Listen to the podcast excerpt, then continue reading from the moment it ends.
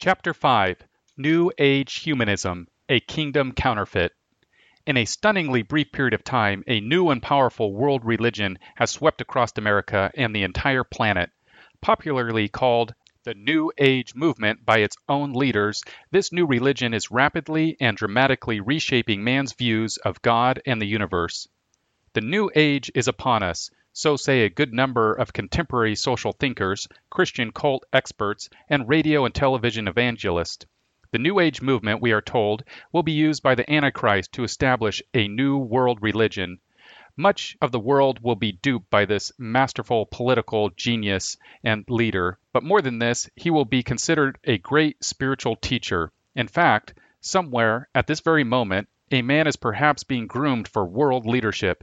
He is to be Satan's man, the Antichrist. His number will be six six six. God's kingdom will fail during the so-called church age, while Satan's kingdom will succeed. God's work is viewed as a failure. The power of God's Spirit manifested in millions of Christians throughout the world will not be enough to push back the advances of New Age humanism, an operation energized by the devil himself.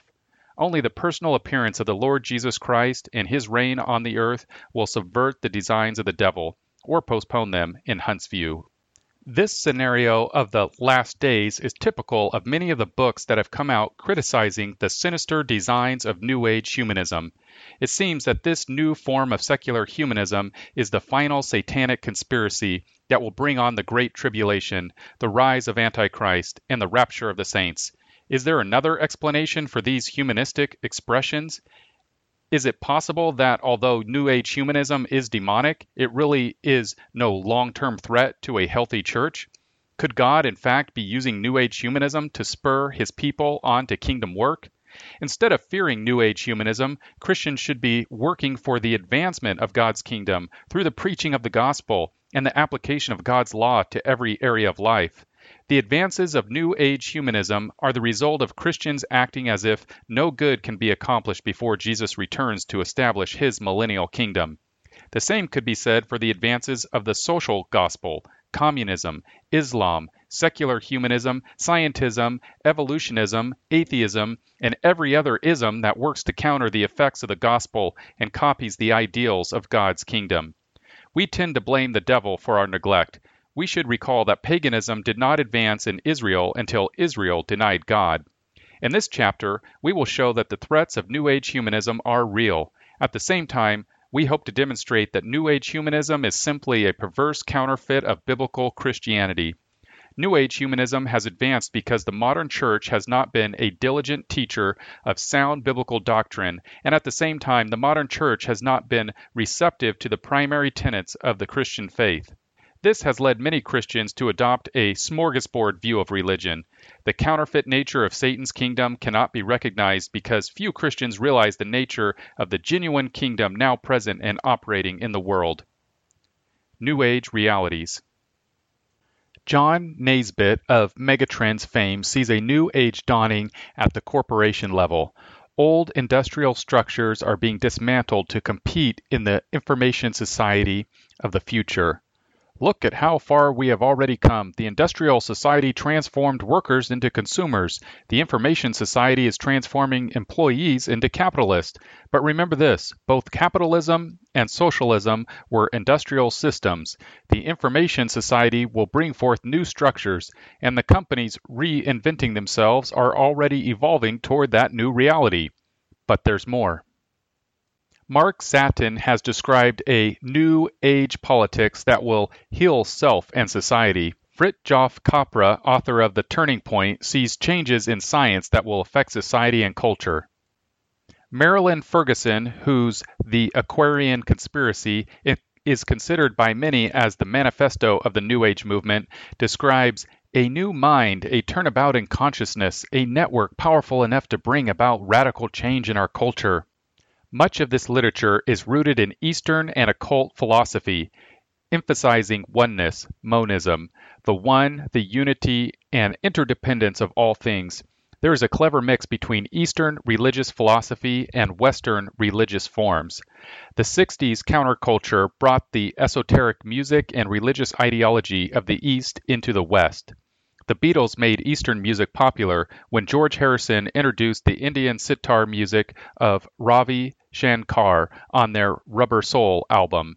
Transcendental meditation was also popularized by the Beatles. Some of those in the ecology movement based their concern for the environment on the inherent oneness of the universe. Man and nature are one in essence. Man is not much different from the animals. He is only higher on the great scale of being. The environment should be protected, not as a stewardship under God, but because we are all God, nature included. The advance of Eastern thought was gradual, but layer upon layer of this mix eventually made it stick like epoxy. As Christianity steadily lost its hold on the heart and mind of the nation, softer forms of religious beliefs were more easily embraced. Christianity's drift into an emphasis on experience over objective written revelation has made it easy prey for the pure subjectivism of Eastern thought. Os Guinness wrote about the meeting of East and West in nineteen seventy-three in what has become a standard Christian analysis of the decline of secular humanism, The Dust of Death. He tells us that the swing to the East has come at a time when Christianity is weak at just those points where it would need to be strong to withstand the East. He goes on to show the three basic weaknesses within the church that open it up to Eastern influences. The first is its compromised, deficient understanding of revelation. Without biblical historicity and a veracity behind the Word of God, theology can only grow closer to Hinduism. Second, the modern Christian is drastically weak in an unmediated personal experiential knowledge of God. Often what passes for religious experience is a communal emotion felt in church services, in meetings, in singing, or contrived fellowship. Few Christians would know God on their own. Third, the modern church is often pathetically feeble in the expression of its focal principle of community. It has become the local social club, preaching shop, or minister-dominated group. With these weaknesses, modern Christianity cannot hope to understand why people have turned to the East, let alone stand against the trend and offer an alternative. Western Christians have a faith that is extremely blurred at the edges. This opens them up to any and all spiritual counterfeits. Many New Agers seem to say some good things, but the philosophy behind their emphasis is out of accord with biblical Christianity. They talk about decentralization, building from the bottom up, networking, and the importance of the individual and his involvement in the corporate and political processes. The emphasis on changing the individual, usually through raising the consciousness, which results in the metamorphosis of peripheral institutions like the family, church, business, and civil governments at the local, state, and national level, is also a prominent feature of New Age humanism. So why are many Christians afraid of New Age humanism? The answer is obvious. New Age humanism is anti-Christian to the core. It is a utopian dream built on a flawed understanding of man's nature and a devotion to a westernized Eastern philosophy, where God is nothing more than a cosmic idea. The copy on the dust jacket to Ferguson's The Aquarian Conspiracy shows that the Christians' fears are justified. A leaderless but powerful network is working to bring about radical change in the United States. Its members have broken with certain key elements of Western thought, and they may even have broken continuity with history. With all their seemingly good emphases, the New Age movement is at heart humanistic. Man is the center of the universe. Materialistic, self-actualization is all-important, and anti-God, the God of the Bible is dismissed in favor of self-deification. The American public, with its inability to distinguish biblical truth from anti-Christian religious subtleties, is easily sucked in by the seemingly harmless religious and cultural goals of New Age humanism. It seems that everybody is on the New Age bandwagon. This fact alone makes it difficult to speak against it. New Age terminology and thought have been woven into the warp and woof of American culture. There are New Age health food stores, New Age music, New Age medicine, and New Age politics. The pantheon of pagan gods has been dropped, but there is enough Eastern baggage to do us much harm. Political counterfeits. Politics is not immune from New Age thinking, just as it is not immune to secular humanism. Politics is energized by religious tenets. Even secular humanism, which claims to be non-religious, is steeped in religious assertions. Political vision stems from our deepest beliefs concerning reality and value. Politics follows faith. In general, the history of non-Christian politics has been the quest for political salvation. For example, the early Roman state presented itself as the savior of the people. By the time of Domitian, eighty-one through ninety-six, it had become common to address him as Dominius et Deus, my Lord and God. The coins in Domitian's day, like the coins in our day, that reflect a once Christian past were a daily reminder of the divinity of the state. The coin brought to Jesus in Matthew twenty-two fifteen through twenty-two had the following inscription: Tiberius Caesar Divi Ag Usti Filius Augustus, or in translation, Tiberius Caesar Augustus, son of the deified Augustus. The symbolic meaning is clear. A new day is dawning for the world. The divine sovereign king, born in the historical hour ordained by the stars, has come to power on land and sea, inaugurates the cosmic era of salvation. Salvation is to be found in none other save Augustus, and there is no other name given to man in which they can be saved. This is the climax of the Advent proclamation of the Roman Empire. Rome's kingdom and king were counterfeits of God's kingdom and king. Rome hoped to establish a new age outside the redemptive work of Jesus Christ. Even the unbelieving Jews fell for it. In rejecting their promised Messiah, they cried out, "We have no king but Caesar," John nineteen fifteen. Modern American politics has not shaken Rome's preoccupation with status salvation, although its forms are much more subtle. The smorgasbord mentality.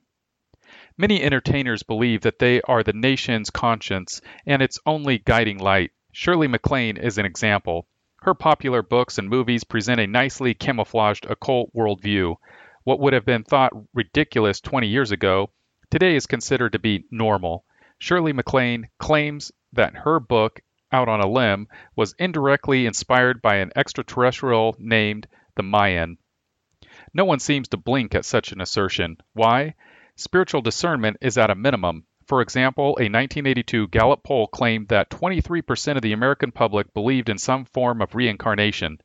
This does not count those people who merely tolerate such a view in light of our religiously pluralistic culture, but do not embrace it as a personal belief.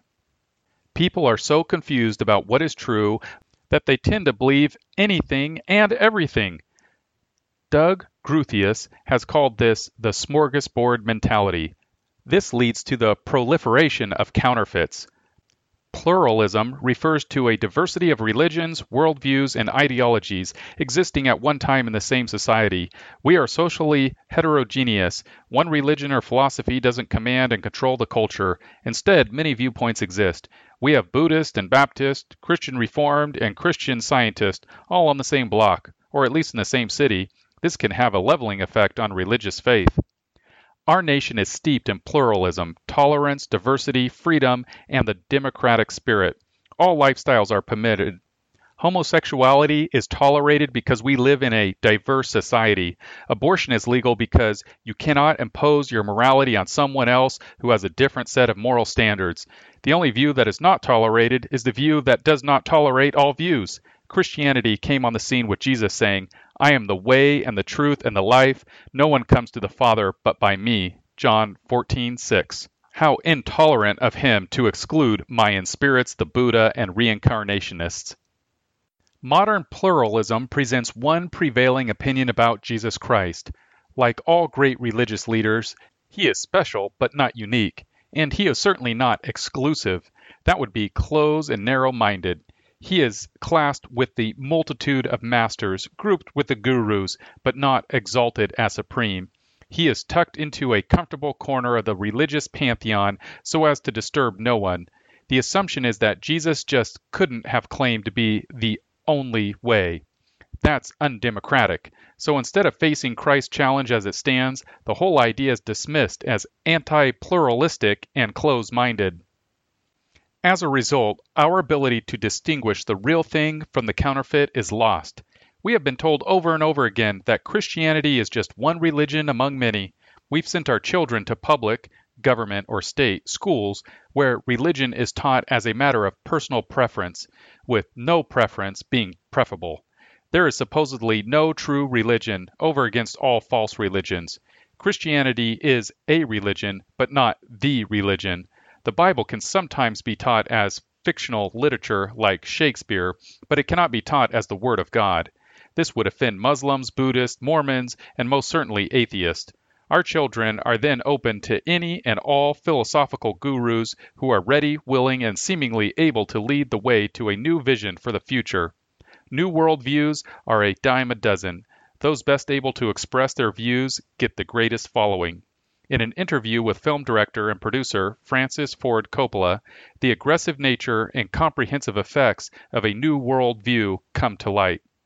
My dream is that the artist class, people who have proven through their work that they are humanist and wish to push for what Aldous Huxley called the desirable human potentialities of intelligence, creativity, and friendliness, will seize the instrument of technology and try to take humanity into a period of history in which we can reach for a utopia. Of course, it is possible for the technology to be misused. We could end up with a Big Brother, but we could also have a balanced society with an artist class leading the culture toward something approximating a happy family or tribe. At the moment, the nation is in a fog, and we've got to put our headlights on. Artists, those who rely on their intuition, can be the nation's headlights. Coppola's worldview comes on bold and bright through the larger-than-life silver screen. He doesn't set out to tell you, "This is my worldview. God does not matter." Rather, he describes and promotes his worldview by creating a world that leaves out Jesus Christ. Yes, Jesus is often mentioned in film, but only as an obscenity. Most audiences don't really note the expletives on film because Jesus has been trivialized in life. He was a great man. He may have been godlike, but we all have a similar spark of divinity. In a sense, we're all godlike, but to a different degree. Since no religion prevails in society, young people are susceptible to the latest attractions. There is no future. They are being told this by those advocating unilateral disarmament in the face of the threat of nuclear annihilation, and by those Christians who say, "You cannot polish brass on a sinking ship." The sinking boat reference to Western civilization has been around a long time. If it had been taken seriously every time someone used it, we would be in a worse shape than we are now. The Reverend John Newton, the once infamous slave trader who wrote the classic Christian hymn, Amazing Grace, used the sinking ship metaphor in the nineteenth century in addressing a minister who believed that the Bible applied in some measure to politics. Allow me to say that it excites both my wonder and concern that a minister possessed of the great and important views expressed in your two sermons should think it worth his while to appear in the line of a political writer or expect to amend our constitution or situation by proposals of political reform. When I look around upon the present state of the nation, such an attempt appears to me no less vain and unseasonable than it would be to paint a cabin while the ship is sinking, or a parlor when the house is already on fire. Newton's words are curious in light of his kind words for William Pitt, of whom he said, "I cannot but think that the providence of God raised up Mister Pitt for the good of these kingdoms, and that no man could do what he has done, unless a blessing from on high had been upon his counsels and measures." Where would the abolition of slavery have gone without the work of Wilberforce? Keep in mind that it was Christians who worked to put an end to the evil trade by which Newton once gained his living. There was no civil war in England. It was done with peaceful means, unlike America's experience. There was the genuine belief that when the gospel and God's law are applied to all aspects of life, society changes. Those who propose a sinking ship scenario project no hope for an earthly future prior to the millennium. There is no possible chance to change things for the better. People like Coppola paint a picture of glamour for those without hope. It's no wonder that we are losing our future to those who offer at least the temporal vision of hope. Phony as a three dollar bill. The average American and most Christians have grown up with this smorgasbord mentality, so they no longer can tell the real from the counterfeit. The writer to the Hebrew Christians describes this mindset.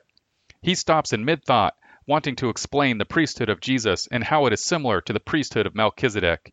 He recognizes that their spiritual discernment makes what he wants to write hard to explain. Hebrews five eleven.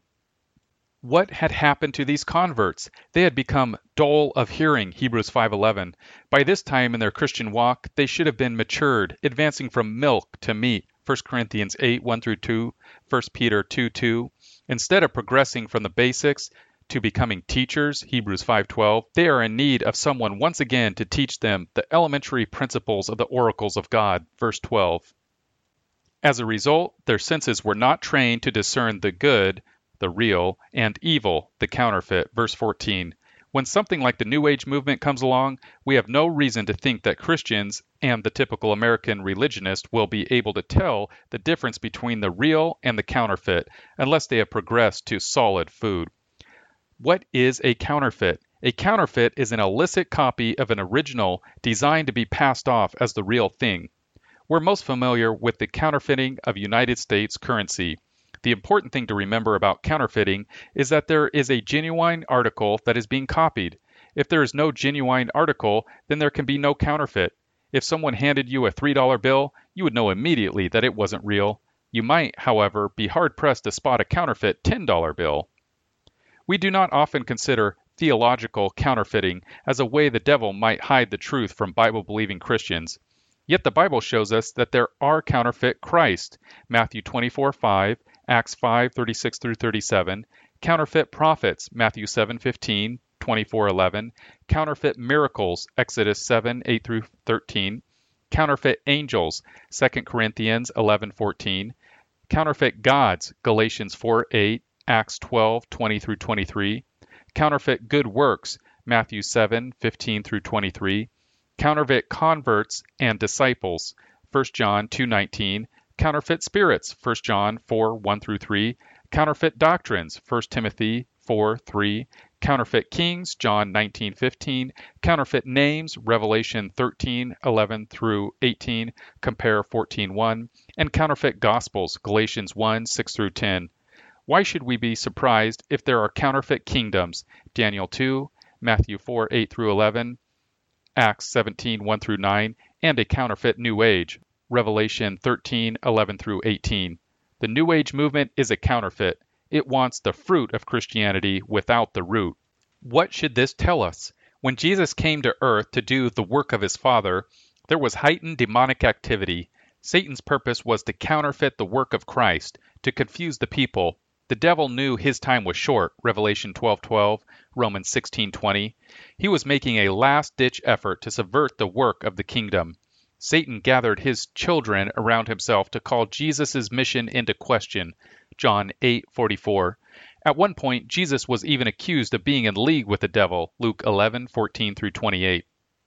As Jesus moved closer to establishing peace with God for us through his death and resurrection, compare Romans five one, the power of the devil was grounded, made impotent, Luke ten eighteen.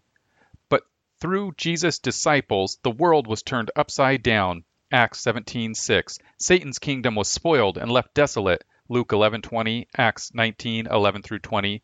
The Apostle Paul then tells the Roman Christians that God would soon crush Satan, the great counterfeiter, under their feet, Romans sixteen twenty. Religious corruption was Satan's new strategy for subverting God's kingdom work. Jesus' battles were with the religious leaders of the day. The scribes and Pharisees were scrupulously theological in their evaluation of Jesus. The law was quoted, but certainly misapplied. Jesus was always accused of not keeping the law, of not following Moses. The devil had the Pharisees convinced that Jesus' view of reality was false, the counterfeit, while their view was true, the original. In order for the Pharisees to keep up the charade, they needed to get rid of the original. Their counterfeit would no longer be considered a counterfeit because there would be no original around with which to compare it. The counterfeit kingdom. Jesus came to install his kingdom through his marvelous grace. The kingdom was God's good news that sinners would be saved.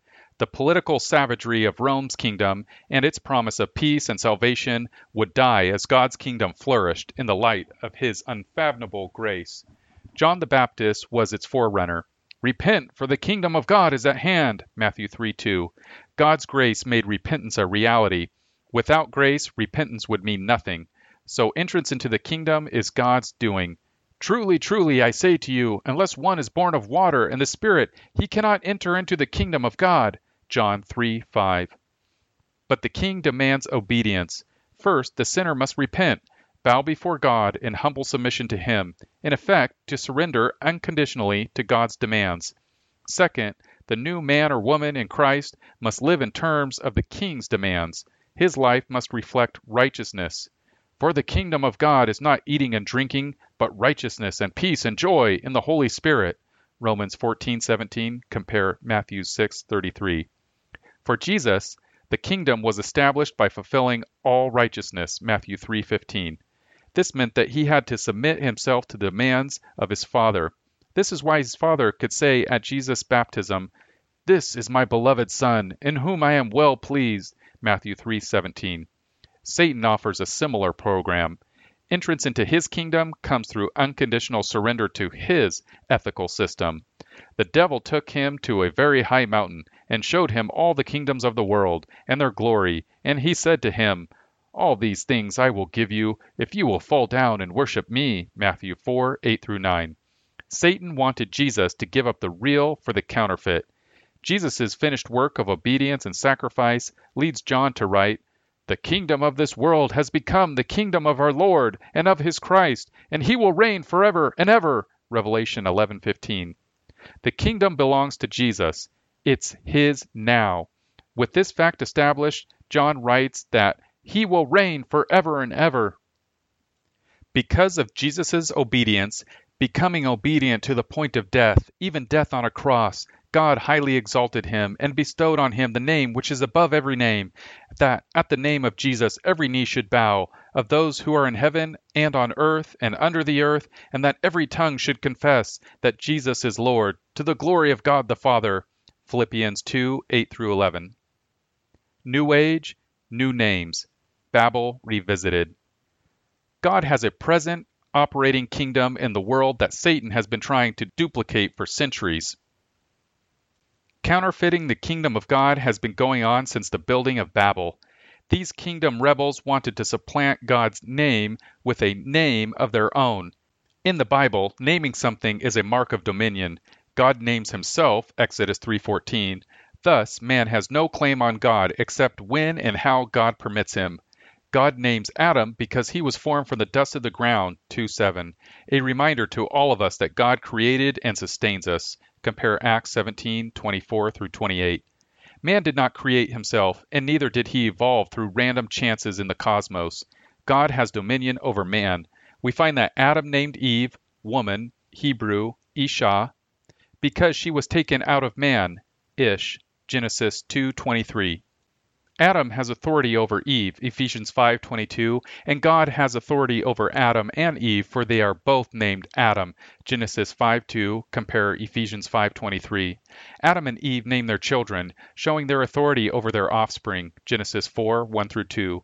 Cain built a city and called the name of the city Enoch, after the name of his son, Genesis four seventeen. It was Cain's desire to extend dominion through his seed. The building of the Tower of Babel is a corruption of God's kingdom work. Where God is sovereign, man claims sovereignty for himself. God's kingdom is supplanted by man with horrendous consequences. Let us make a name for ourselves, Genesis eleven four. God's name would be rejected. A new age would dawn with man as master. Francis Schaeffer described the Tower of Babel as the first declaration of humanism. Babel grew out of man's desire to control and overrule the designs of God's kingdom, where the creature rules under the Creator as a subordinate. Here is the theology that Satan offered to Adam, autonomous man's way to heaven. The tower was a link between heaven and earth, but one which men built, not God. The pinnacle of the tower represented the seat of power, the link between evolving man and the gods. The Babylon of Daniel's time is a continuation of the Babel theme in Genesis eleven. Babel and Babylon were built in the land of Shinar, Genesis eleven two and Daniel one two. We should expect the sovereignty and dominion theme to continue. Nebuchadnezzar had shown Judah that he was the new sovereign by taking the vessels of the house of God and bringing them to the house of his God, Daniel one two. How did Nebuchadnezzar extend his dominion? He took the best of the young men and indoctrinated them with a Babylonian conception of kingship, to enter the king's personal service, one five. The leadership, the best in Israel, would be used to direct the nation in Babylonian ways. This is the dream of all tyrants and totalitarian regimes. Notice, however, that dominion is the goal in the names. Humanism, the belief that man is the center of the universe, is the new faith. Daniel and his three friends easily spotted the counterfeit. Many of the Israelites did not. Nebuchadnezzar expressed his sovereign claim by renaming them with Babylonian names. These young children had distinctly covenantal names with a common characteristic. The name of God was attached to each of them. The suffix of each name either has the general name of God, El, a shortened version of Elohim, or the personal name of God, Yah, a shortened version of Yahweh. Daniel means God has judged, or God is my judge. Hananiah, Jehovah has been gracious. Mishael, who is what God is. Azariah, Jehovah has helped. The new names pointed the people to the new sovereign, the gods of Babylon. Sovereignty was transferred and dominion was continued, but under the name of the new sovereign. Kingship and kingdom are not denied, they are only reinterpreted. New Age humanism is no different. While New Agers do create new terms, they are more apt to redefine old and familiar ones. This is an act of rebellion and an expression of autonomy, because renaming and redefining are sovereign acts. Like the counterfeiter who hopes to grow rich through his engraving techniques, New Agers who fill biblical words and concepts with occult content do so in hopes of possessing the bounty of God's order through magic. Words like God, holistic, meditation, and healing are emptied of their biblical meaning, are then filled with New Age concepts with the intention of deceiving the unsuspecting. The kingdom of Christ is counterfeited to meet the needs of man. It is Babel revisited. We see this with Nebuchadnezzar's attempt to counterfeit God's kingdom by building a golden statue of man. In the king's mind, there would be no end to his reign. A gold statue endures, and man would be the focal point. God had shown the king in a dream that any kingdom built on the shaky foundation of man is doomed to failure and judgment, Daniel two nineteen through forty-five. On the other hand, God's kingdom is a kingdom which will never be destroyed, Daniel two forty-four. The issue, therefore, is not whether there is a kingdom, rather it is whose kingdom will rule all other kingdoms. Denying the real thing. Dave Hunt assumes that an operating earthly kingdom does not exist. He does not recognize that New Age humanism is a counterfeit of God's progressive kingdom activity on earth, in time and in history, because he has no conception of an earthly manifestation of the kingdom. For Hunt, then, the kingdom that is being counterfeited is heaven itself, because God's kingdom does not even find expression in the earthly millennium. He writes, "The millennium reign of Christ upon earth, rather than being the kingdom of God, will in fact be the final proof of the incorrigible nature of the human heart. But this does not conform to Scripture."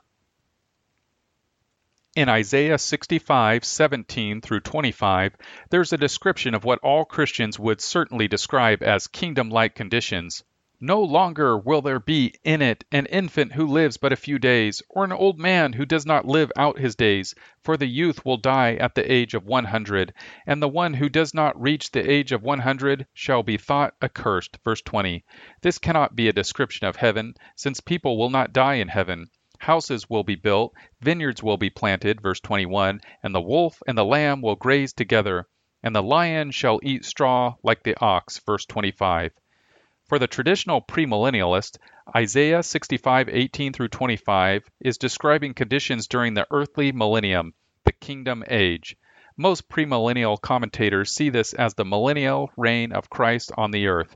In Jerry Falwell's Liberty Bible Commentary, which is described in the preface as eschatologically premillennial, without many of the excessive divisions of extreme dispensationalism, Edward F. Heinsohn comments on Isaiah sixty-five, eighteen through twenty. In this kingdom to come, time itself shall begin to fade away, and both the infant and the old man shall have filled, lived, to fulfill, their days. The phrase, the child shall die a hundred years old, means that if someone were to die at a hundred, he would be considered a mere child. However, by contrast, death shall cut off the sinner without hesitation. While all millennial commentators attempt to relate this promise to eternity, it is an utter impossibility to do so. Here we have the blessedness of the millennial kingdom of Christ in view. It is a time when men shall have the potential of living for a thousand years. Hence, anyone who shall die at a hundred shall be looked upon as a mere child. The kingdom is now. Hunt, with his anti-kingdom theology, Henson, and other premillennialists with their millennial kingdom theology, and all millennialists with their heavenly kingdom theology, all missed the point of Isaiah sixty-five because they failed to fully comprehend the meaning of God's words when he says, "For behold, I create a new heavens and a new earth," verse seventeen. Henson tells us that the prophet looks down beyond the church age, the tribulation period, and the millennial kingdom to the new heavens and the new earth, compare Revelation twenty-one one, of what he calls the eternal state. But there is no mention of the eternal state. This must be read into the text. Henson assumes the new heavens and the new earth of verse seventeen must be the eternal state because it cannot mean the gospel age. New heavens, new earth, new birth. We believe that Isaiah sixty-five, seventeen through twenty-five describes what the world will look like as the gospel message is faithfully preached and acted upon. This condition is described in New Creation language. Thomas Scott comments, "The context requires us to interpret the words in this place of that state of the church on earth which shall most resemble the world of glory in knowledge, holiness, and felicity, and which will terminate in it. By the new creating power of God, the circumstances of the church and the character of men shall be so altered that it will appear as entirely a new world, so that the former confusions, iniquities, and miseries of the human race shall be no more remembered or renewed." The new heavens and new earth are parallel to the new birth.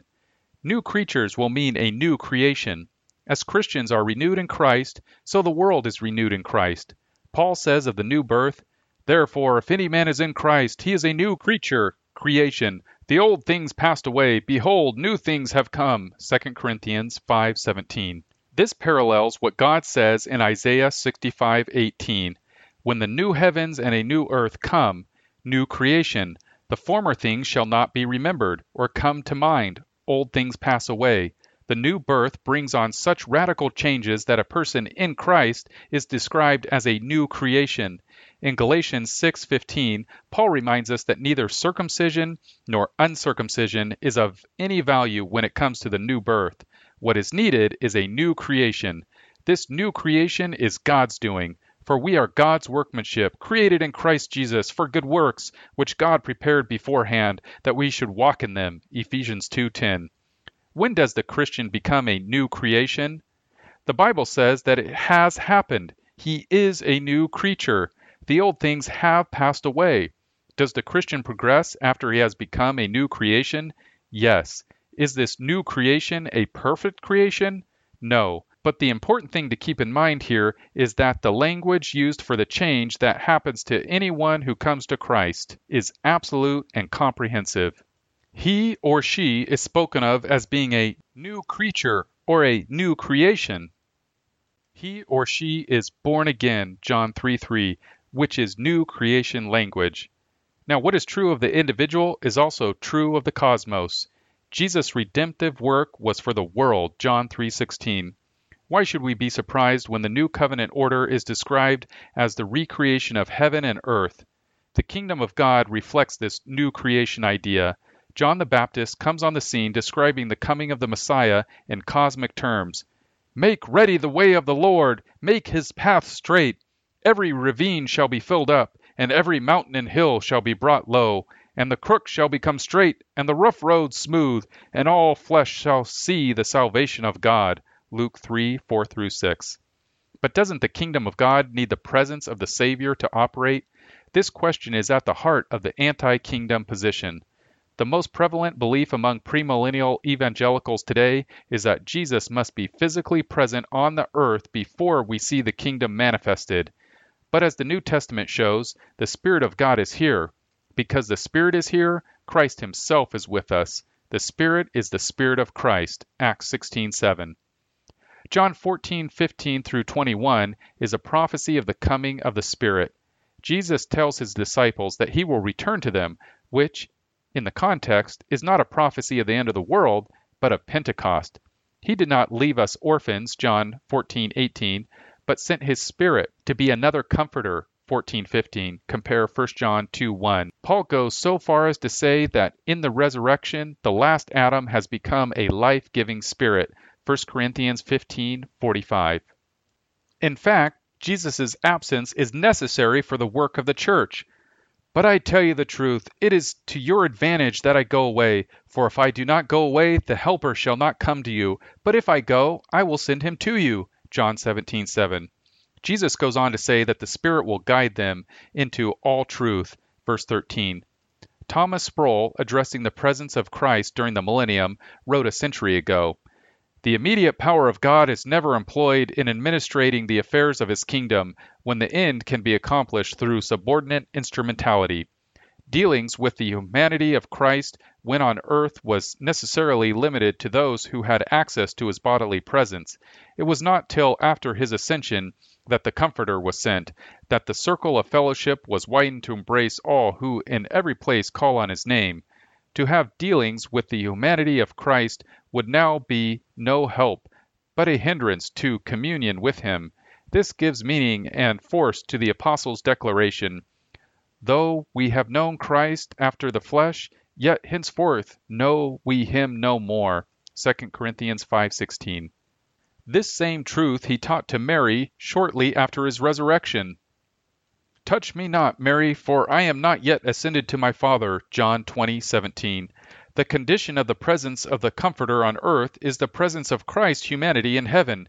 "If I go not away, the Comforter will not come to you," John sixteen seven. Through him, and not through sensible intercourse with the humanity of Christ, will the communion on earth be carried on between the head and the members. And to me it seems to be nothing else than slighting the Comforter to expect the enjoyment of the blessedness of which he is the appointed channel of communication from the visible association with the humanity of Christ." Jesus shows us in his own words that he is present with his people now. "For where two or three have gathered together in my name, there I am in their midst." Matthew eighteen twenty. The Holy Spirit was poured out at Pentecost and is now in the world, and Jesus is in the midst of his church. Christians should start acting like they believe these most fundamental truths. Who knows, we might see things change for the better. The Devil's Tactic. How can there be such a thing as a New Age energized by the devil unless there is a New Age energized by God? Hunt seems to assume that Satan has not borrowed from the Christian worldview, that he has created this New Age philosophy from scratch. But we know that Satan cannot create. He must still to keep his worldview running. Satan is the greatest counterfeiter in the universe. Many Christians have never considered such a possibility. They believe there is no way they could be tricked by the devil. At least not on this point. They don't want to believe that there could ever be another explanation for why they are seeing New Age thinking at this time in history. The devil wants us to believe that he is not what he is. He wants us to impute power to him, to make him more than what he is by nature. The devil then uses his imputed power against us. We believe he can accomplish all these feats using his own supposed inherent creative powers. He doesn't want us to think that there might be another explanation for the New Age movement. He wants the Christian to believe that anyone who stresses earthly victory is apostatizing. He wants those outside of Christ to believe that a New Age can be implemented with man as the central figure. C S Lewis, in his immortal book, The Screwtape Letters, addresses this very issue. Speaking to his apprentice devil Wormwood about his Christian patient, senior devil Screwtape writes, "By the very act of arguing, you awake the patient's reason, and once it is awake, who can foresee the result? even if a particular train of thought can be twisted so as to end in our favor, you will find that you have been strengthening in your patient the fatal habit of attending to universal issues and withdrawing his attention from the stream of immediate sense experiences. Your business is to fix his attention on the stream. Teach him to call it real life, and don't let him ask what he means by real. The devil wants us to believe that he is in control of the world, that the church is weak, that God cannot use his redeemed and transformed people through the power of his spirit to advance his purposes in time and history. He hypnotizes us with the unbiblical assertion that he is in control of the world, that God's plans are on hold until God personally intervenes in history to reign over the earth. But even this is not enough, for Dave Hunt tells us that the millennial reign of Christ upon earth, rather than being the kingdom of God, will in fact be the final proof of the incorrigible nature of the human heart. Sin, then, is greater than God's efforts. The devil, in principle, wins the game. Satan can laugh at God's efforts through eternity, always reminding him that as long as the devil is around, he just can't succeed. Building a new civilization. When we as Christians advocate the building of a Christian civilization, much of what we say and write seems to be similar to what advocates of New Age humanism are espousing. But in fact, we are not imitating New Agers. They are imitating God and His kingdom. The New Age kingdom is the counterfeit kingdom. In effect, the New Age kingdom is a Johnny-come-lately kingdom that cannot be sustained because man is its foundation. Daniel two through three. Postmillennialism was the prevalent eschatological view of the Puritans, who came to these shores to establish a city on a hill. Of course, the inception of a New World Order, or a New Age, began with Jesus' earthly ministry, was proclaimed at his Great Commission, Matthew twenty-eight, eighteen through twenty, empowered at Pentecost, Acts two, and was visibly manifested at the fall of Jerusalem in A D seventy. The New Age of Jesus' kingdom is worked out by faithful Christians throughout history.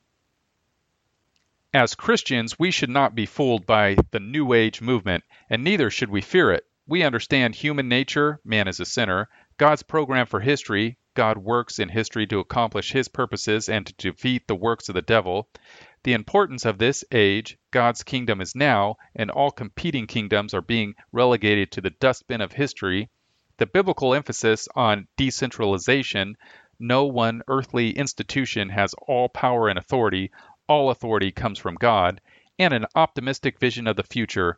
God's enemies cannot win, no matter how strong they might seem to be. We are seeing the battle lines being drawn once again because the church is steadily advancing, storming the very gates of hell, Matthew sixteen eighteen. It seems that nearly everybody is talking about victory, but the secularist vision of the New Age cannot last. There is nothing original in it. Everything it has that is of any use has been stolen from the pattern of Christ's kingdom. As soon as Christians realize that the theft has taken place, they will abandon their lethargy and pessimism.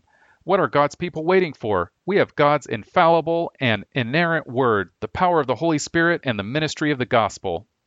The New Agers have counterfeits, yet we're supposed to believe that the church cannot extend the boundaries of the kingdom beyond a few souls plucked from the burning. We suspect that many people in the church are not even willing to try. What if this generation of Christians refuses even to try, believing that it cannot be done? Then G K Chesterton's words cease to be an observation and become an indictment. The Christian ideal has not been tried and found wanting. It has been found difficult and left untried. The New Agers are just a testimony to these words. The sons of this age are more shrewd in relation to their own generation than the sons of light, Luke sixteen eight. The philosophy and actions of the New Age movement should shame Christians. New Agers at least believe that change can come, yet they only have confidence in man, or at most, some cosmic impersonal force. We have the Lord of glory, the ruler of kings of the earth, God Almighty. For too long, Christians have had only a bleak earthly future to offer the lost. Even today, many Christians do not believe there is an earthly future. The world is despised and rejected. The secularists are doing what we should have been doing. Although they have done a terrible job, they are in visible control for now. No wonder things look bad. What do we expect when we turn the world over to people who deny God and the power of His gospel? It's time for Christians to present alternatives to the bankrupt New Age philosophy without jettisoning the realities of a Christian civilization. We can either react in despair or compete head-to-head and win the battle through excellent kingdom work. Zechariah one eighteen through twenty-one. Conclusion. The ideology of the New Age is satanic and humanistic. It is a result of the influx of Eastern religious thought into the West. It is therefore a dangerous movement that must be resisted by Christians. In order to resist the movement effectively, we must recognize New Age humanism for what it is, a counterfeit of the true New Age and the true kingdom, which were both inaugurated by the life, death, and resurrection of Christ. New Age humanism cannot be resisted by retreating. Hopeless Christians. In fact, a Christian retreat will aid and abet the New Age's program. Instead, Christians must resist confidently, knowing that the true King fights with and for them.